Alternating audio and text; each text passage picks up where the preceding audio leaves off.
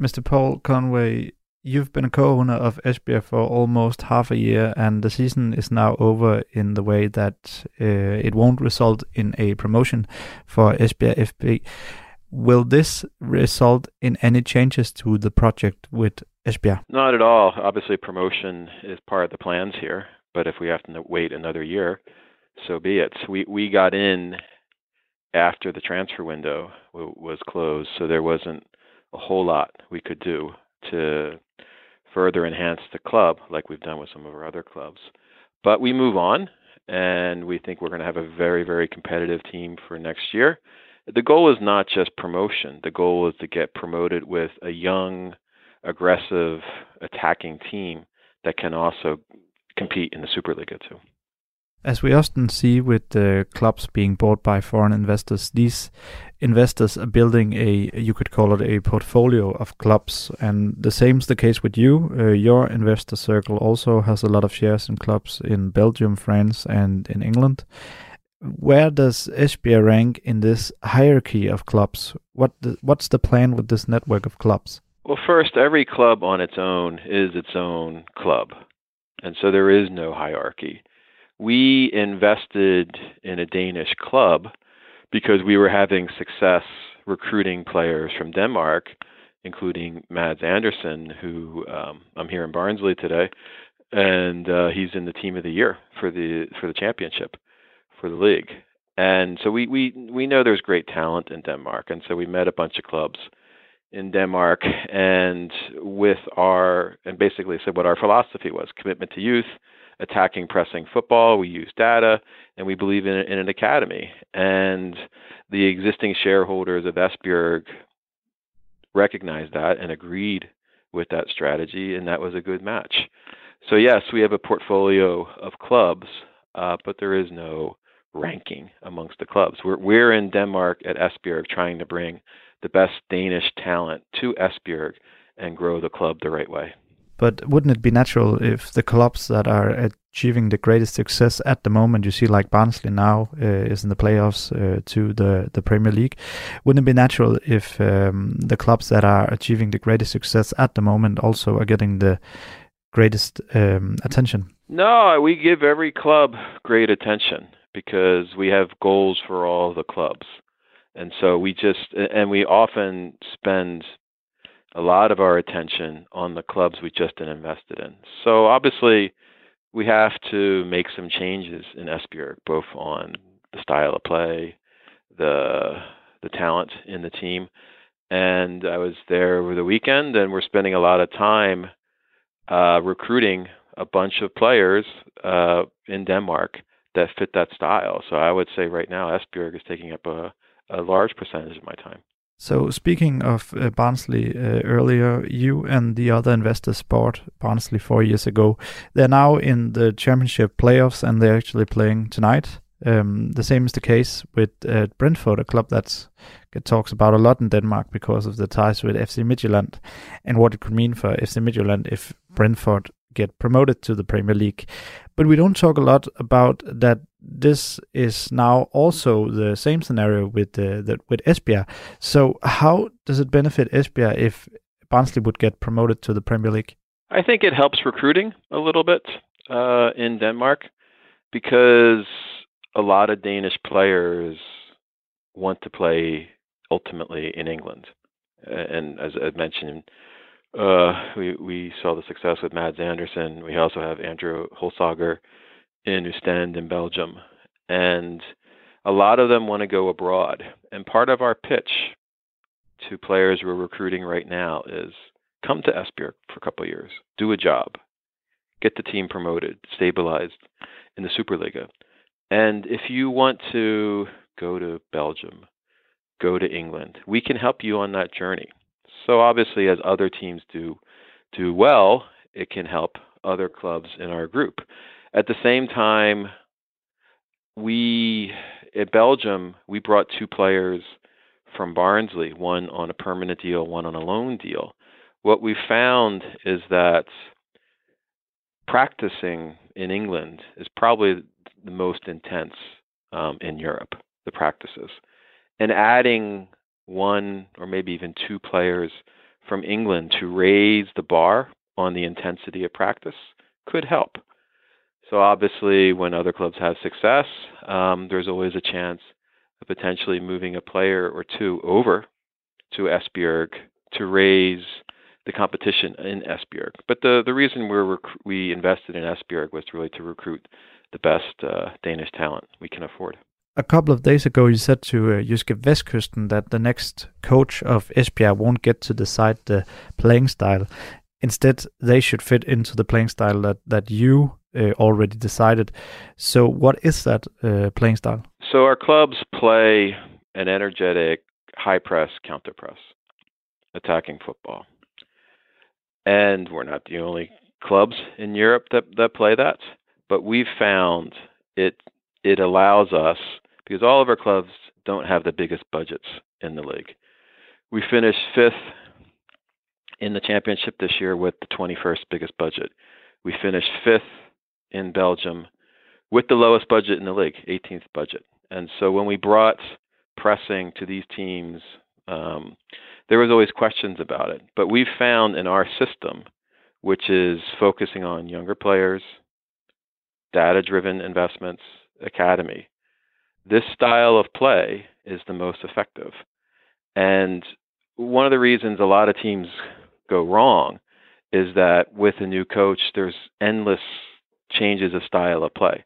So we're going to play a high press, counter press in Esbjerg, and we're going to recruit the best coach dedicated to that um, that we can that we can find. It also improves the sustainability of of the club. So here at Barnsley, we've had three coaches in three years. The, the coach's time in clubs is usually relatively short, but each coach has been able to build on the work of the previous coach because they're all pressing and counter pressing. So we're not the only parties that do, are doing this in Europe. The Red Bull Group do a very fantastic job with uh, a similar strategy. When you were looking for a club to invest in, did you um, pick Esbjerg because that this playing style would be easy to implement, or or would it be able to do that in in any club? No. When we got into Belgium, nobody in Belgium played with a high press. So we're the first team to to implement that in Belgium, and we're having success with it. So we we knew no matter what club we invested in, that's the style of play we wanted. But we were very honest and open with the other investors for the other clubs. And some investors didn't want that focus. Some investors didn't want to focus on Danish players. Some other clubs wanted to focus on players from Croatia and Africa. Other clubs wanted to focus on older players. Um, and so, through that process of finding a club that shared our vision, it worked well with the investors and partners of Esbjerg because they wanted something similar. Often we see new owners coming into clubs saying that they wouldn't change much and that it would be the same as always and that the same people will decide. And this has especially been the case with the foreign owners we have seen in Denmark so far. Um, this seems to be a whole other model with your investor uh, circle. So, which knowledge are you and the other investors bringing to the table in, in Esbjerg and the other clubs? We've invested in six clubs in the last five years. We started with OGC Nice. And with this uh, strategy of youth and data, we were able to generate significant transfer profits, which were then reinvested in the squad and made the team more competitive. With OGC Nice, we uh, entered the Champions League for the first time in its history. And we're also pretty good using data to identify coaches. So we brought uh, Lucien Favre to, to OGC Nice. Um, on the, the, the strategy of, of high press, it's throughout our entire organization so we're using data to recruit players, but then also we're looking for players that can play in that system. And so if you just look at the the recent success of Ostend, which was um, almost out of business before we got there, and we finished fifth and, and are competing for a Europe spot uh, this year using that same strategy. And what we've done in the last three years in Barnsley with a very very small budget, our our, our budget we're playing against teams in the playoffs that have budgets three, five, and eight times our budget. Esbjerg is a big historic club. It hasn't worked the last three, four years. And so we, we have to ask why. Well, first, they've generated significant amount of losses through, I think, six coaches in two years. That's not the way to run a football club. And the investors and sponsors, I think, were tired of it. And so all of our clubs uh, before the pandemic, we all balance a budget. And I think that was really um, refreshing. The Esbjerg investors heard that. But we're also competitive. And then through this strategy, it works. So we've uh, we're doing the same thing in Nancy.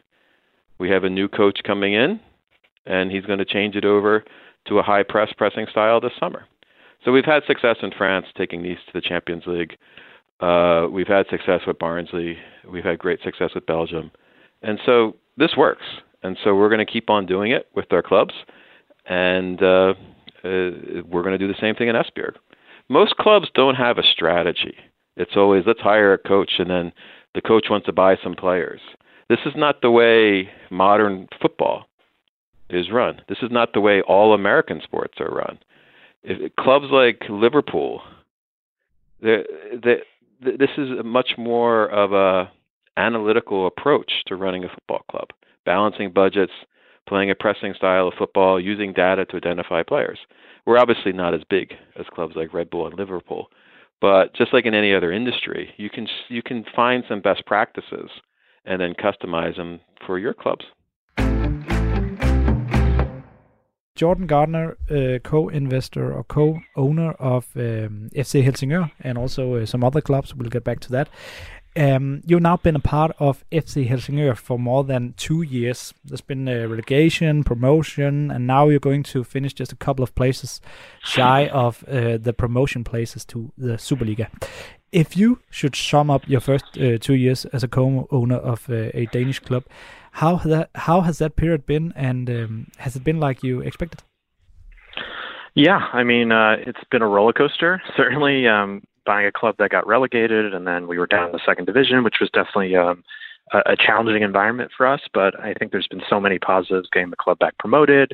Now we're in the top four, potentially in the top three, depending on how the next couple weeks go in the in the first division. So it's been a fun, exciting project. You know, I'm not really sure what I expected going in. I knew it would it would be a challenging project with where the club was, but um, you know, it's it's really satisfying to see where we're at now, and I think the future is really bright for the for this club. So, as you said, you're going to finish in either fourth or even in third place, depending on how the last couple of matches are going to go. Has this been the peak of the project so far, or what's the ambition from on here?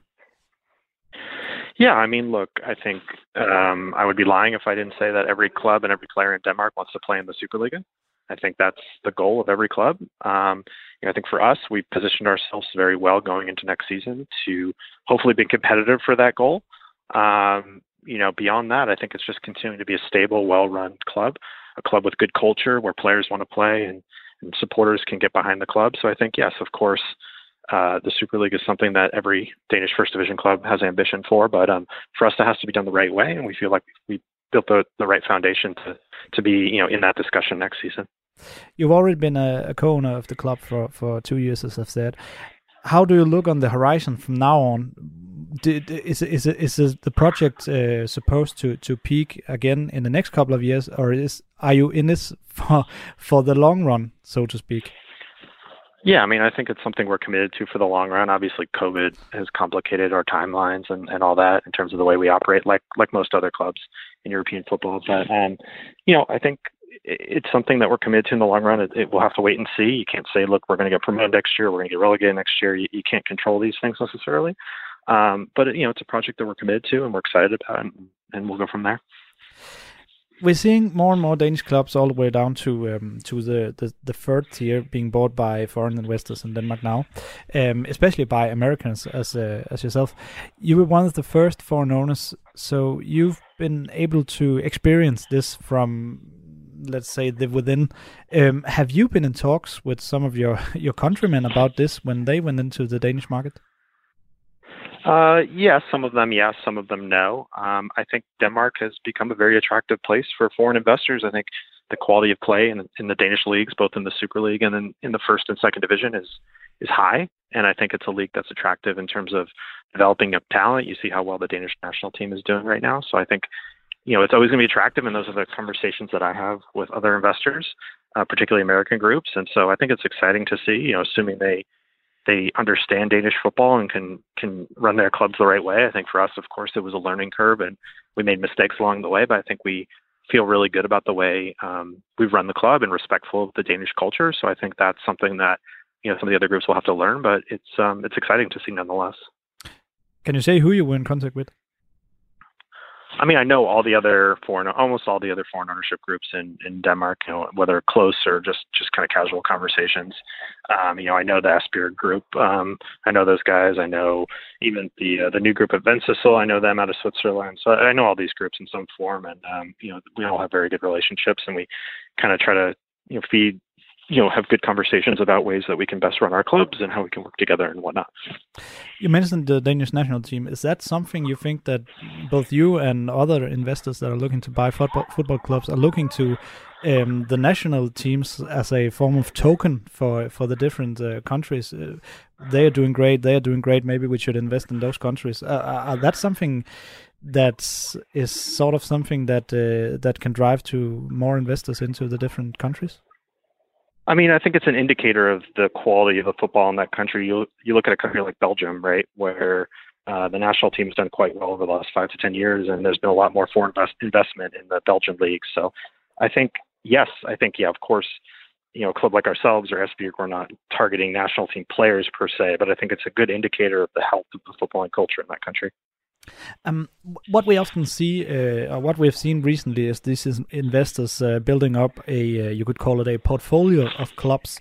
Um, that was the case uh, uh, originally with the FC Midtjylland, where uh, which was one of the first clubs to to get bought by uh, foreign investors uh, some years ago, and more recently Sønderjyske and Esbjerg. Um, you're also co-owner, co-owner of or investor at Dundalk in Ireland and Swansea in Wales, who of course plays in the English competitions.